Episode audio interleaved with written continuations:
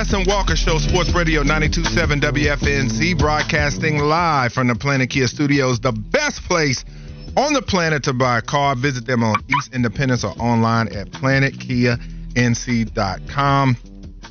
And if you're enjoying this show and want to hear it again because you just like it that much, or you missed it, you can catch this episode or many others on the Wes and Walker podcast, on Apple Podcasts, the WFNZ app, wherever you get your podcast. Look up Wes and Walker. So, uh, one thing I do enjoy, even if I'm not the biggest fan of, of some of the teams, is I love when the city of Charlotte gets uh, attention. I love watching big games to where you get to see the city skyline and they get to showcase the city that I grew up in. And so, with everything that's been going on with the Hornets and the NBA draft, then you talk about the Panthers getting the number one pick. I mean, has there ever been more attention on Charlotte sports than it has been this offseason. Yeah, help us out if you can remember a national time where there were more was more attention on the city of Charlotte. At, at least when the last time was, because when Carolina is 15 and one, there's a lot of eyeballs on the city, right? That's a historic year. You're talking about possibly going undefeated until they lose to the Atlanta Falcons in the second to last week of the year. So lots of people paying attention to Carolina for such a long time and then eventually even getting to the Super Bowl and capitalizing somewhat on a 15 and 1 year. No, you don't win it, but you get there at least. Yeah, I can't I can't tell you because Carolina and Charlotte control the NBA drafts. Both of them. And yes, that includes the Hornets because Wemby, we all know is going to go number 1. The draft still started at Carolina, even with rumors pointing towards Bryce Young for some time. Man, we'd had to go on a roller coaster to get there. We had CJ Stroud, Tony Pauline came on these very airwaves at this very time and told us that Frank Reich actually really liked Anthony Richardson too. You were 10 toes down, five toes down. We had the toe hmm. roller coaster, the roller toaster, if you will. We had to do all of that. And so we finally landed with Bryce. And now NFL Live is doing the whole, hey, Panthers started OTAs, and they're the first team people go to. Yeah. Lots of attention with Carolina, especially with everyone saying, oh my God, they got Jim Caldwell. Wait, Frank Reich is going over there with Thomas Brown. They're poaching him away from Sean McVay. Ejiro Evero, what? Nah, he's supposed to go to Minnesota. Now he's in the QC. Cool. That dies down. Now Charlotte moves up all the way to number two in the NBA draft. They would get number one. Like, I might argue that Charlotte has more attention at number two than they would have at number one, at least this offseason. Yeah, because everybody knows who's going number one. Yeah, once Wemby is taken, San Antonio is going to take all that away. I don't want to get it twisted. But we just don't know what's going to happen. Charlotte with LaMelo already in the backcourt. Does it does does this present a chance to have a great backcourt with Scoot Henderson and LaMelo, or are you going to allow Portland to have that quote unquote problem, and then you just go ahead and take Brandon Miller? Yeah, there's a lot of attention on the city in both the NBA and the NFL. And it kind of is fun as long as we're getting good attention and not bad attention. Yeah, so David Cobb on the Mac and Bone show talked about whether Henderson or Miller would be a clear cut first overall pick in any other draft class. Let's hear that, sound. I think Brandon Miller or uh, Scoot would both be in the running to be the number one overall pick in another draft that doesn't involve uh, Victor Wembanyama. So the reality is, you're getting a player who I think last year probably would have gone number one, uh, Scoot or Brandon, or those guys absolutely would have been in the mix there with the likes of, uh, of Paolo Banchero or a Jabari Smith. I think that's a very interesting cut because I think it eases the pain. Because Walker, I'm still smarting off of not getting Victor Wembanyama because they were just right there, man. I mean, so w- when you look at it, does this make you feel better that you could have a player that would have been the number one pick in any other draft? Yes, absolutely. Now, it took me that night to get over it. I would still twitch and think about Wemby, like the flashing subliminal Wemby! messages in my brain. I woke up in the middle of the night. My girlfriend, hey, you know, are you okay? Yeah, I just saw Wemby in a Hornets uniform. So it took me a whole night to get over it. Did you? So do you think does that heighten expectations for this pick? Like because you and I, when we would talk about Wemby, what could happen, I said I think that he would fulfill the prophecy that I don't think that I'd see the Hornets get to the NBA Finals before I'm put in a casket, hopefully a long, long time from now.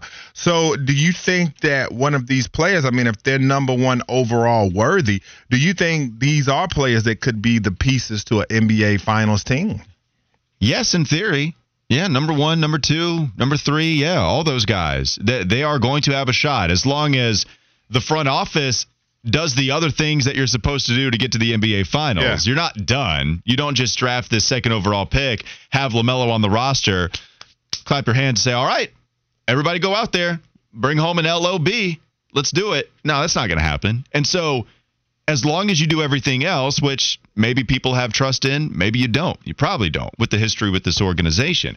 But I love Scoot. We've talked about it. And when just watching more film on both of these guys with Scoot Henderson and Brandon Miller, I don't have a sway in the pre draft. I mm-hmm. Look, it would be really weird for me to speak as much about Scoot Henderson as I have and then say, hey, you know, I spent one more night watching Brandon Miller. Now I think it's neck and neck. I don't think that. But some of the things I do like about Brandon, because I don't want to be one of these guys that just bleeps on the Hornets for selecting someone I don't want. That's not fun radio. It's not fun fandom. I don't want to do that. So if they select Brandon, the thing I'll admit is that, yeah, the guy's still a really good player. I don't want to get it twisted here. It would be fun for him to be alongside LaMelo because he's a really good ball mover. I've told you, the, the one thing that stood out most that I did not give him enough credit for at Alabama, man, that guy can pass. And then you also have that LaMelo effect of LaMelo being six seven and having the crazy vision, being able to see over the defense. Brandon Miller has that too at six nine. I think the shot's low, but clearly you like his three point shooting percentage. And I think the handle is good enough to take advantage of the average defenders. I think good defenders are going to rip him. I do. I just don't think he's going to be able to get by those guys. I think Scoot still can because he's that elite of an athlete. But I do think Brandon Miller, ISO, rolling, you know, doing pick and roll, having him be the primary ball handler in those situations, I think he can get by some of those average defenders. And so there's something to like about that. On top of him just being able to be a good connector, defensive versatility, it's there, despite me not thinking it's going to be Paul George esque. But I think he could be a plus defender, even if it's not all NBA worthy. Um, so yeah, w- with some of these guys, either one of them is going to garner a lot of attention in a very positive way, barring the outside stuff with Brandon off the court. Yeah, I, I do think Charlotte is still in a good spot, and it's going to be a lot of fun to see what happens. All right, for so for somebody that's not taking backhanded uh, compliments at Brandon Miller. Oh, no, let's I hear wasn't- more from. That was good. That was good. I'm trying to turn a new leaf. Let, us hear more from David Cobb as he gives you his opinions as he was on the Mac and Bone show, as we said, about the difference between these two players. I got to think Hornets fans are ready to get back to the playoffs sooner rather than later. Taking Brandon Miller helps achieve that goal because Scoot's going to be a project, especially on the defensive Mm. end.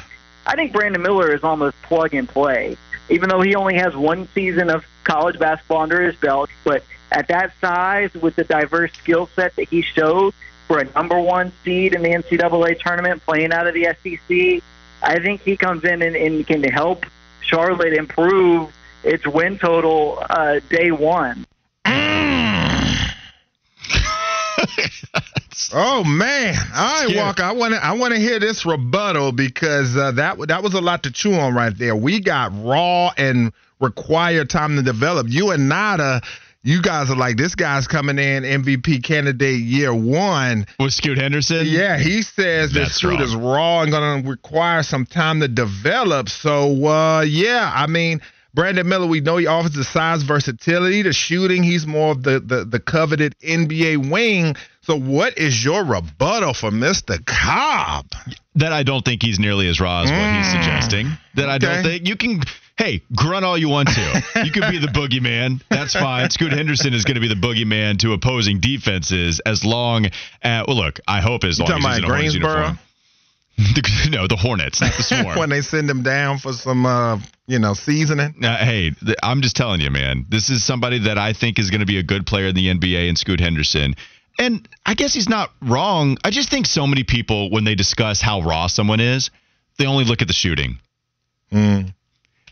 If you can't shoot very well, raw, done. That's how you're labeled. And Scoot Henderson is not a good shooter, no doubt. There's no doubt about that right now. But what does Brandon Miller show more polish than Scoot Henderson outside of shooting as it stands currently? Because it's not pick and roll ball handling. hmm Decision making between both of them, I don't see a huge difference between those guys. Defensively, maybe you could argue that, but it's really only because of the tools. It's not necessarily because Scoot has a long way to go and to learn. Both of these guys have a long way to go there.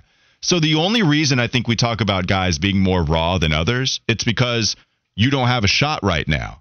And that's why I think people are doing that with Scoot. I'm telling man, this guy physically is ready right now. Brandon Miller's not. On top of the fact that he's got mono and lost 13 pounds. just saying, like that's look, I would overlook that if you love him, but just the whole shooting thing is why people call him raw. Well, also though, I think that when you talk about a guy like Scoot that's going to have the ball in his hands a lot, you're talking about a guy that's going to have to develop a feel for the NBA game, whereas Miller will be serviced more by LaMelo Ball in that offense, and he can assimilate more into the offense as far as catching shoots and different scenarios where he, where he will be set up, where Scoot will have the ball in his hands and have to figure things out and get that feel. And then lastly, because we got to get this in with the way Walker gives it up, we got to get some unbiased opinions on this show. Hmm. So David Cobb, let's give uh, the last cut that he gave on him not being sure if having LaMelo and Scoot on the same team would work, especially on defense. I think it would be a lot of fun offensively, but I don't know if it works defensively. Scoot's an undersized guard. Ball is not the, the biggest, the beefiest uh, perimeter defender, though he does have good height.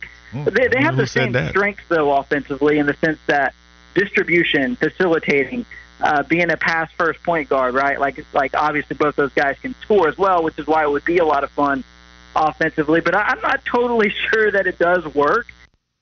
Yeah, so you know, just real quick, and I say you can have the floor, but I I was saying that too, just having a more traditional sized backcourt with these two, I think they have that issue now with Terry back there with Melo as far as being a little bit of a defensive liability. Even though Scoot does have that wingspan, even though he does have defensive prowess, if he does play against a bigger guard, let's just say, you know, a la Jaylen Brown or somebody like that, that may give him some trouble. Whereas I don't know if if you bring Miles back, are you to put Brandon Miller at the two? And that does give you some more size. They talk about how uh, Brandon Miller can defend one through the four. So I think defensively that makes the Hornets more sizable. And I think, you know, if he comes in and is as advertised. I think that helps them immediately as far as perimeter defense and also gives them a guy sometimes that if LaMelo is having a bit of trouble, we know how good the point guards are in this league. He may be able to spell LaMelo and give his guy fits uh, as well. But what say you to that point? I'm sure you got something. Well, we just keep pointing to the size. Like it, it just seems look, David Cobb is good, man. I just don't want to say, oh, we can go to basketball reference due to six two. Defensively, it's going to be a problem in the backcourt. Yeah. Terry Rozier is not a bad defender because he's so short. He's a bad defender because he's so clearly offensively geared and he allows guys to drive by him because sure. of the Olay effect. Sure. Dennis Smith Jr. is also 6'2. Mm-hmm. Scoot Henderson is 6'2. Dennis Smith Jr. had some of the best advanced stats on the defensive end of the floor as any other guard out there in the NBA. Chris Paul, always a phenomenal defender, tons of all NBA defensive teams. Chris Paul is not a tall dude.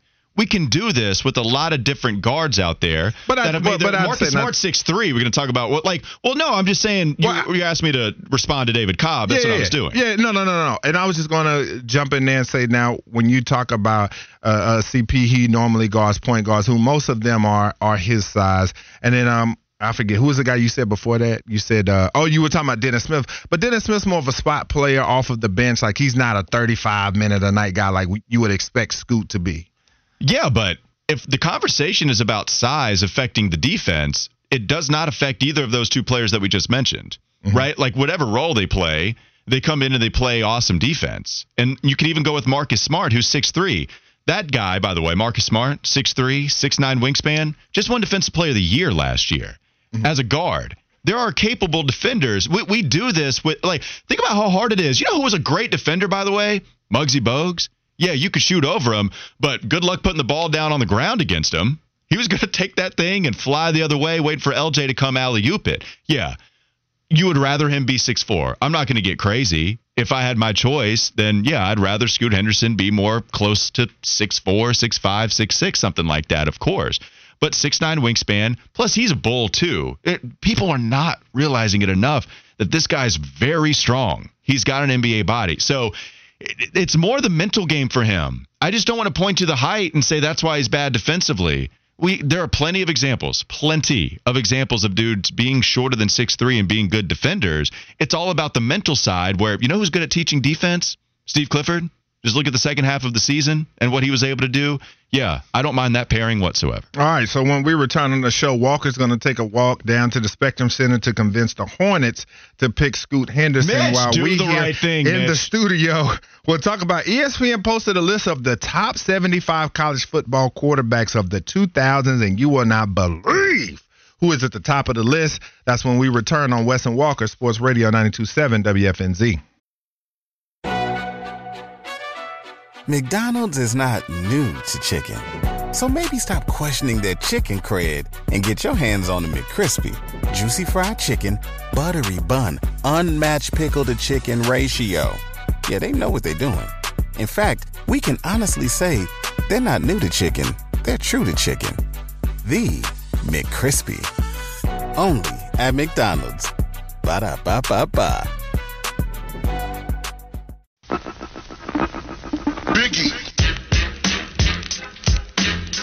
All right, folks, you might be in for a treat during this segment. Final hour of the Wes and Walker Show, Sports Radio 92.7 WFNZ, man. And let's just uh, get right to it. But first, Charlotte FC, Major League Soccer is now in season, and the WFNZ Jack Daniels Doghouse is open for business. The Doghouse doors will open up three hours before every home match, so stop by and get ready for kickoff with some of your favorite friends. Join us for the pregame and postgame parties at the Jack Daniels Doghouse, coming to you live from the Audi Charlotte studio and brought to you by Jack Daniels. Pepsi and powered by the Garage Door Guru text line only from Sports Radio 92.7, the exclusive home of the Charlotte sports fan. Fitty, let's not even delay this thing. Let's get it cracking. They'll look at this to see whether this is a flagrant. Mm, that was scary. I don't even I don't even know if I want to see that again. You got to think that's going to be a flagrant. The question is, is it a one or a two? He's already dead. Uh, so ESPN puts out a list of the top 75 quarterbacks made by Bill Connolly, the top 75 quarterbacks of the 2000s. And folks, you're not going to believe who we decided to put at number one. Your favorite. He was your starting quarterback week one against the Browns last year, Baker Mayfield. He was the Browns. Now, yes, he did throw for 14,000 yards, over 14,000 yards, 131 touchdowns, and he had 21 more on the ground. But zero rings, no rings. So, how could you be the greatest quarterback of the 2000s over the likes of Vince Young, Cam Newton, Tim Tebow, Joe Burrow, Deshaun Watson? I could go on and on and on.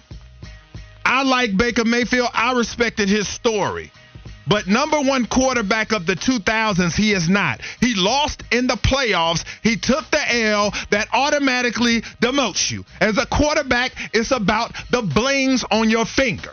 My top five, Tebow, and don't you ever front on Tim Tebow. Open up the Bibles for Tim Tebow. Amen. All right?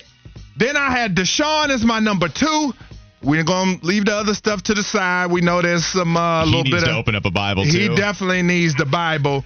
Then I have Bryce Young at three, Joe Burrow four, and Vince Young number five. And then I'm going to tag team to my man, Salt and Pepper right here. Fitty, get him. All right, hold on one second. Can we reset it? All right, cut the music. Okay. Cut the music. Let's reset it because you had your foul line. I want to erase it. I want to have everybody come in, wipe Okay. the floor up, and let's go to the other foul line intro so Fitty can give you something a little Okay. bit different here. All right. As long as Fitty has the intro, he'll give me a thumbs up as soon as it's ready. Go ahead, Fitty, get him. He's going to bring out the free throw line. That's gotta hurt. You got knocked the f- out. Why is no mercy? Get him, Fitty.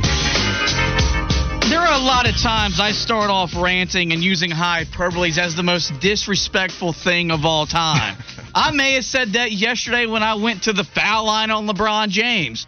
This this utterly disgust me when I saw this. As a guy that watched every meaningful game of Baker Mayfield's college football career at Texas Tech, at Oklahoma, there is no way on God's green earth he's the greatest quarterback in, uh, uh, since the 2000s. You're talking about Tim Tebow, who may may be the greatest SEC player of all time. And Won maybe greatest national- college football. yeah, won two national championships, won a Heisman.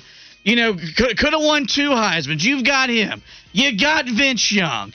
You've got Cam Newton.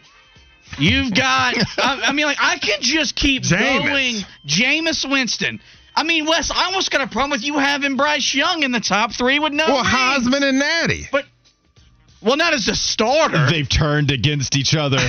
So like this is my thing. You're talking about a guy that won a Heisman Trophy at a school that that bursts Heisman Trophy winners left and right, but never won a national championship, never even played in a national championship game, and he's the greatest quarterback since the 2000s got underway. Get all the way out of Dude, you can name every meaningful USC quarterback of their decade better quarterback than Baker Mayfield. What are we doing? Does it matter at all to you guys? I'm really here to throw gasoline on the fire. Does it matter at all that Bill Connolly's write up about Baker Mayfield? He said he won the Heisman Trophy and that he came within quote. Yeah, and I stop, the national championship. stop it. Dude, maybe Bill Conch should go write more about soccer because, good Seriously. God, man. Take Yeah. that, Bill. Yeah, that Focus on wasn't. soccer, Bill. Yeah, that wasn't popping. But for the Panthers, they drafted two of the top 20, if you want to go by the list. And then they had uh, three when you add Baker Mayfield. So you have the number one, the number two, and the number 19 quarterback on this list. So, I mean, for the Panther fans, they should feel, how should they feel? All right, yeah. Let, let me bring some positivity and, and no more yelling because I do Ah! I do love that Bill Connolly put Cam Newton at number two all time. Well, within the 2000s, simply because of one season. Because that's all. There is zero reason to put him up here. Yes, I know he won the championship at Blinn. Ain't nobody going to put that up here as to why Cam should be second overall. It is all about what he did at Auburn, winning the Heisman, winning the championship, coming in one season the SEC as a starter, and just absolutely wrecking college football. It's one of my earlier, I got it immediately right takes. As soon as I watched him play week one, I was like, oh, okay, that guy's going to be the number one pick. I hadn't seen it before. Never. Not that size. Throwing to me with better accuracy than people even gave him credit for at the time. A 65% completion percentage, could throw the deep ball, but also just being that size, having that kind of speed, and then winning a championship to go alongside the Heisman. And one case I'll always make. The reason I think Cam Newton gave us the single best season from a QB that we've seen before, it's because he also did it with not a lot of help. Okay. And I know we've had this debate before, but come on, man. If we're going to compare what Cam Newton's supporting cast was with the supporting cast of all the other QBs that you want to bring to the table, it is, and I mean, a huge gap. If we're going to try to put Michael Dyer up alongside some of the other statistical leaders for the supporting cast with the other QBs, my point is proven. We cannot, yeah, Michael Dyer was a good player. Darvin Adams, like, oh, are we kidding? No, no, I'm sorry. Even Nick Fairley is doing a lot of heavy lifting on the defensive side. Great defensive player. He's but- fairly good. but come on, Mm-hmm. Cam Newton dragged, dragged that Auburn team That's to a definitely your argument over a Joe Burrow because that's exactly where I was going to go. If you're going to go a one year guy that won a championship, that won, uh, you know, what he did, then I think, though, Joe Burrow, I mean, the 56 71, I know the supporting cast was off the chain. No, Joe Burrow. Look, I'm not going to. touchdowns. Yeah, I'm not going to clown you for bringing Burrow stats into it. I'll go Cam, but Burrow that year was nuts. It was crazy. He did exactly what you would want as well.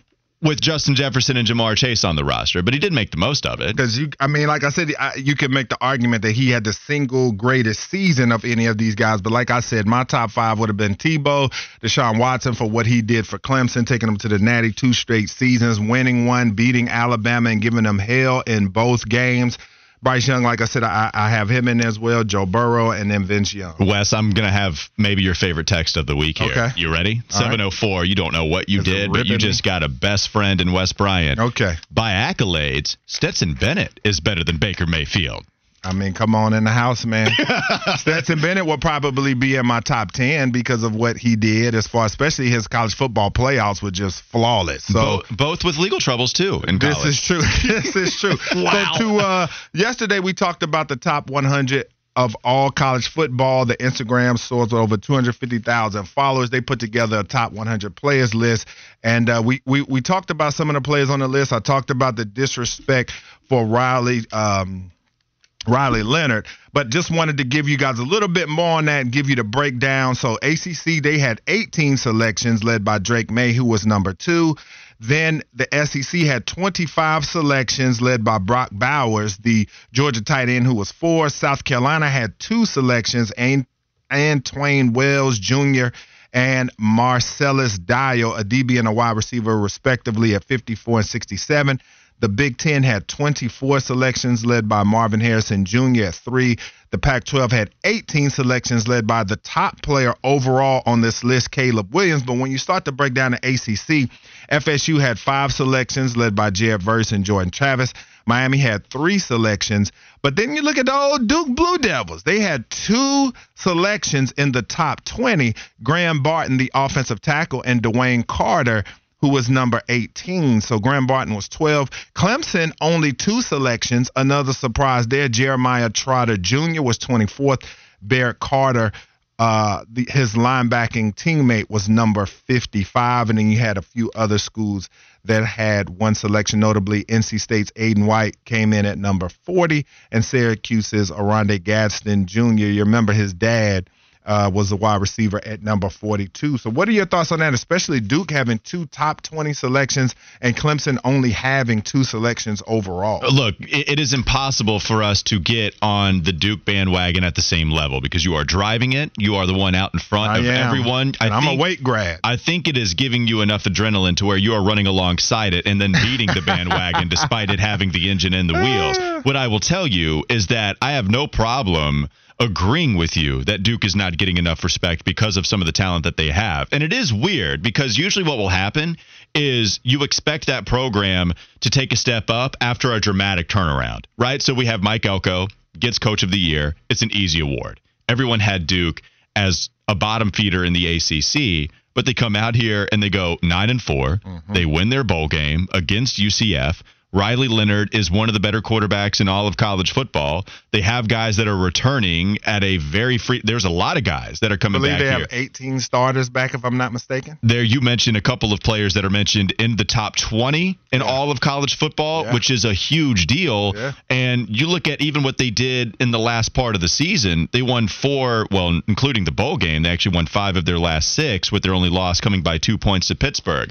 I'm with you on this, Wes. I- I am not as on board, right? Like, I don't know if I'm going to have Duke beat Clemson week one. Uh-huh. I'm still going to give the benefit of the doubt to the Tigers, but it is weird to see that you do have Riley Leonard ranked a little lower than he should be on some of these lists. It's weird that people aren't expecting monster things from them this year. If you have all this talent coming back, there's no questions about Mike Elko. There aren't any questions about Riley Leonard. Yeah, I'm with you. Like, as long as you want to praise Duke, I'm here for it, just on a, a smaller level. And then what do you think about uh, the fact of, of Clemson's talent level and what it says? Because I would think in most seasons, especially when you look back at some of their past teams, they would have between, I would say, four and six selections uh, on a team like this. When you, well, not a team, but on, on a list like this, when you look at all the talented guys they've had, whether it be a wide receiver, offensive line, defensive line, anywhere on the field you want to pick, you know, to me, it's it's telling to see Clemson have only two selections on this top 100 and them both being linebackers. Is Not a- Cade on the list in the no, top 100? They only have two selections: Jeremiah Trotter Jr., Barrett Carter, both linebackers. I think it goes to show just whatever expectation you have about Clemson. And look, there's going to be a lot more players that you feel good about, even if there's only two on the top 100 list, just because lots of people on a roster in college football. But I do think you're expecting a lot from Cade Klubnik. If you believe in Clemson this year, you believe in Cade Klubnik. And if he's going to be able to really have a big time improvement based off of what you saw from DJU, then Clemson has a shot to reach the college football playoff. I do want to ask you this real quickly, though, because DJU wasn't very good last year. Mm-hmm. I, I think, at least at the beginning of the season, I thought people were criticizing him too much. But eventually, I think the, those criticisms, they became true.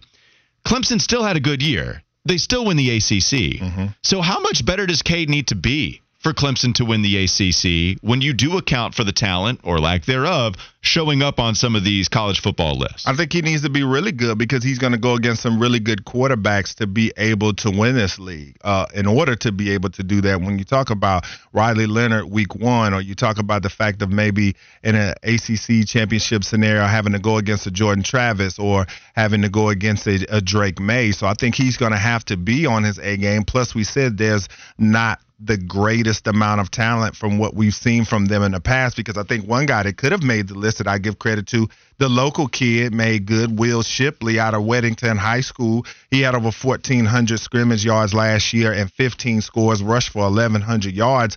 I think that uh, he's a guy that could have been on this list as well. So he's going to have a little bit of help as there. you say it, yeah, which is very Will odd. Shipley will Yeah. be able to help them there. Antonio Williams out at the wide receiver spot, but this is just not a Clemson team that's just loaded offensively to where when they get off the bus, you're just shaking in your boots as to what uh, they're going to be able to do. Can I give you an all-time Galaxy Brain take Okay. before we end the college football segment? Yes. It has to do with the college football rankings. And Fiddy, I want you to hear this as well because I feel like you might yell, and you know we've had you yell the last couple of shows, so this might not be any different. 202 wrote in, if Cam Newton would have stayed at Florida, he might have went down as the greatest of all time in college with no debate with all the NFL talent Florida had. I love this take. Man, I that would love have it. been that would have been If- something special to Could think he about. have could he have been better all time than Tim Tebow if he just stays at Florida? And I know we have the laptop situation. Okay, we're not going to disregard that. I get it. But if he stays at Florida, then he gets Percy Harvin, and I don't even know some of the talent that would have been leaving. Whatever we can all yeah, check that. Hernandez. Love that take though. Yeah, I think it. that the the thing was though, Tim Tebow was so big coming out of high school. And when you hear huge. Urban Meyer's story about recruiting him and how his daughters were just like, you have to get Tim Tebow, you have to get him, and how much they celebrated when they got him. Like he was ginormous. And I don't know that Cam Newton that would have been one of the great all-time quarterback battles. I'm not sh- Ooh, man, that's so tough to say. I'm not sure that he would beat him out because he was a better quarterback than him mechanically. So you would have to think. He's a better thrower. I think if Cam would have stayed there, I'll, I'll say it. I think if he would have stayed there, Tebow wouldn't have beaten him out. What about you, Fitty? Is Tebow sidestepping for Cam Newton to take that job? No, I think the interesting thing is if if if Cam's at Florida and never leaves, how does that change Urban Meyer's career?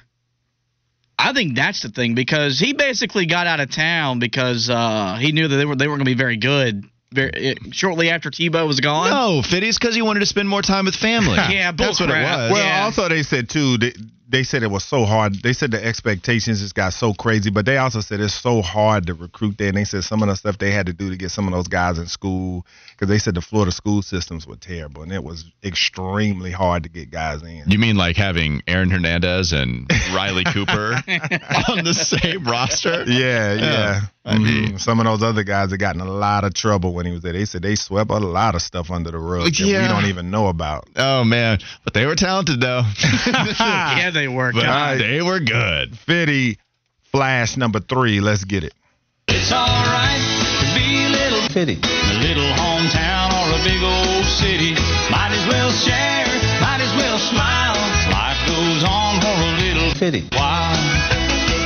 Gonna keep it in the college sports uh, market. The ACC Board of Directors endorsed a new rever- re- revenue distribution model on Wednesday that will that will reward success based on postseason performance. The league announced in a statement.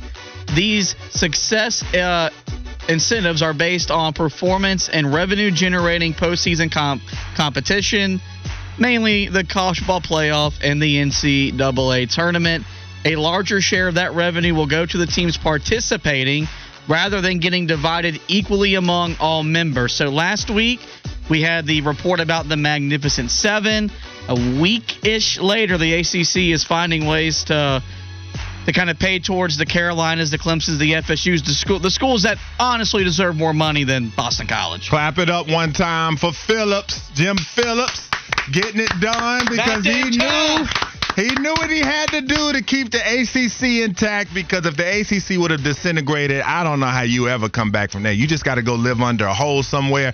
He knew what he needed to do. He got the job done. That was tremendous for him. So the, I guess I mean, did he get the job It's all done? about the Skrilla. Yeah, is he it, did. Is it premature to say that he got the job No, done? I don't think so because I think now because they said that was the crux of the issue for these schools is that the FSU's, the Clemson of the world, they wanted because we had Ovius come in and talk about how broke Florida State was. They weren't leaving. They weren't shucking out the But, well, right. So why give in to the demands? because he wanted to keep them together because he knew that But- maybe FSU didn't have the money, but from what I read, they said if one school did it, then it was going to kind of start an exodus. So I think he just knew, listen, I'm just going to make everybody happy I so we don't have to worry about these stupid reports. No, and I get it. it but it does seem like the stupid reports. You're so just you. so negative today. I know. I'm sorry. He is All right, negative fine. Nancy. Put Jim Phillips in the Raptors Yeah, too. put him too in Charlotte for keeping the ACC together. Jim Well- Phillips just set up a home up there in the rafters of the Spectrum Center. You can be up there alongside Dell Curry and Walter Herman. All right, so when we come back, we're going to put every Hornet in history into the rafters when we close this thing down on the Wes and Walker Show, Sports Radio 92.7 WFNZ. Go Briante.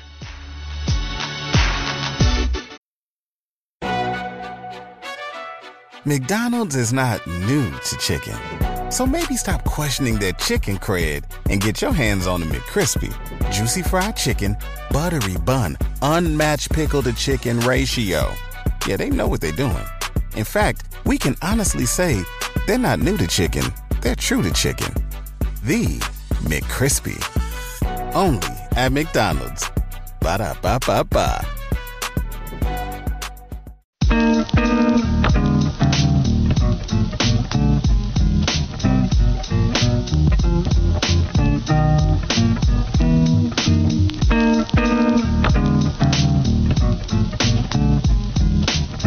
I come in with this last segment asking the question Have you seen Paolo Banchero, the Slam magazine, magazine article, where he is on the cover wearing some baggy jeans that are clearly supposed to be baggy? But, Wes, I need you on the mic being the fashion aficionado. I saw these. I, saw ju- these. I just put out on my Twitter account a picture of Tracy McGrady in his awful, not fitting suit alongside Paolo Banchero. And I asked another question why can't franchise players with the Magic find pants that actually fit them? I mean, the thing that's crazy, I, I saw this picture and, and I heard him when he was on Knucklehead's podcast talk about how much he was into fashion. I think he said his grandma or his mom uh, nicknamed him GQ for his fashion sense, but this is not it. This is straight fizzle to the highest order. I don't know what you call it. You take this outfit home and you burn it. Seriously, I don't know that he would ever. I mean, you would have to pay me a nice bag to even consider wearing these out in public.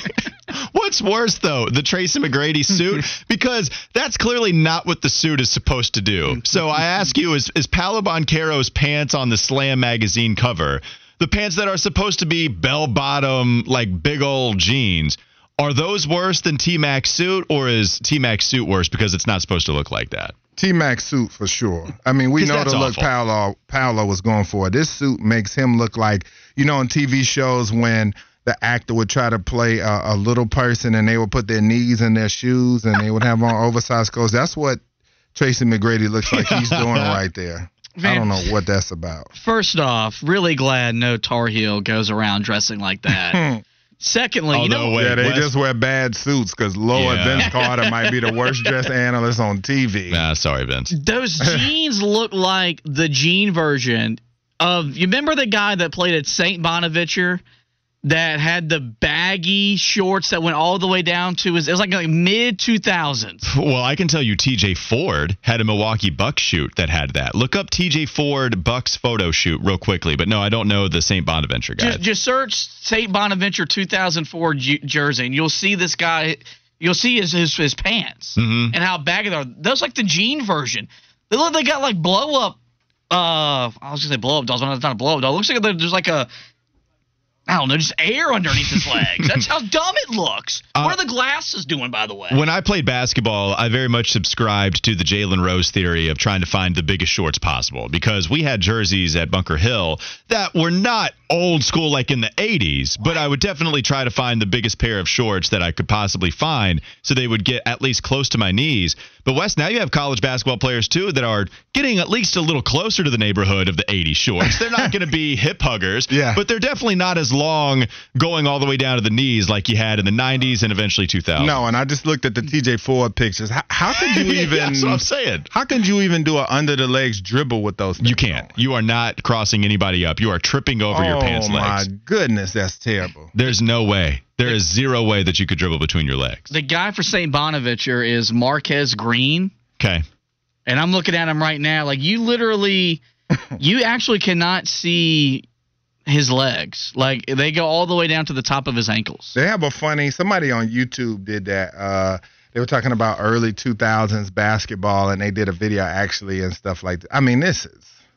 I'm looking at the same guy. I mean, come on now. And I like mm. baggy shorts, but I guess he. I don't know if he's a coach now or what, but I see a picture of him beside it, walking on the floor with a suit on, actually smiling with said shorts over top of his suit, like he has them like in his hands, laughing about it. So, man. You wouldn't be caught. You wouldn't be caught Early dead in 2000s basketball. I mean, the knees is where it stops, and I didn't like them super wide. Yeah. Oh yeah, for sure. Yeah, come on. No, but but it has to at least has to get to the knees too for me.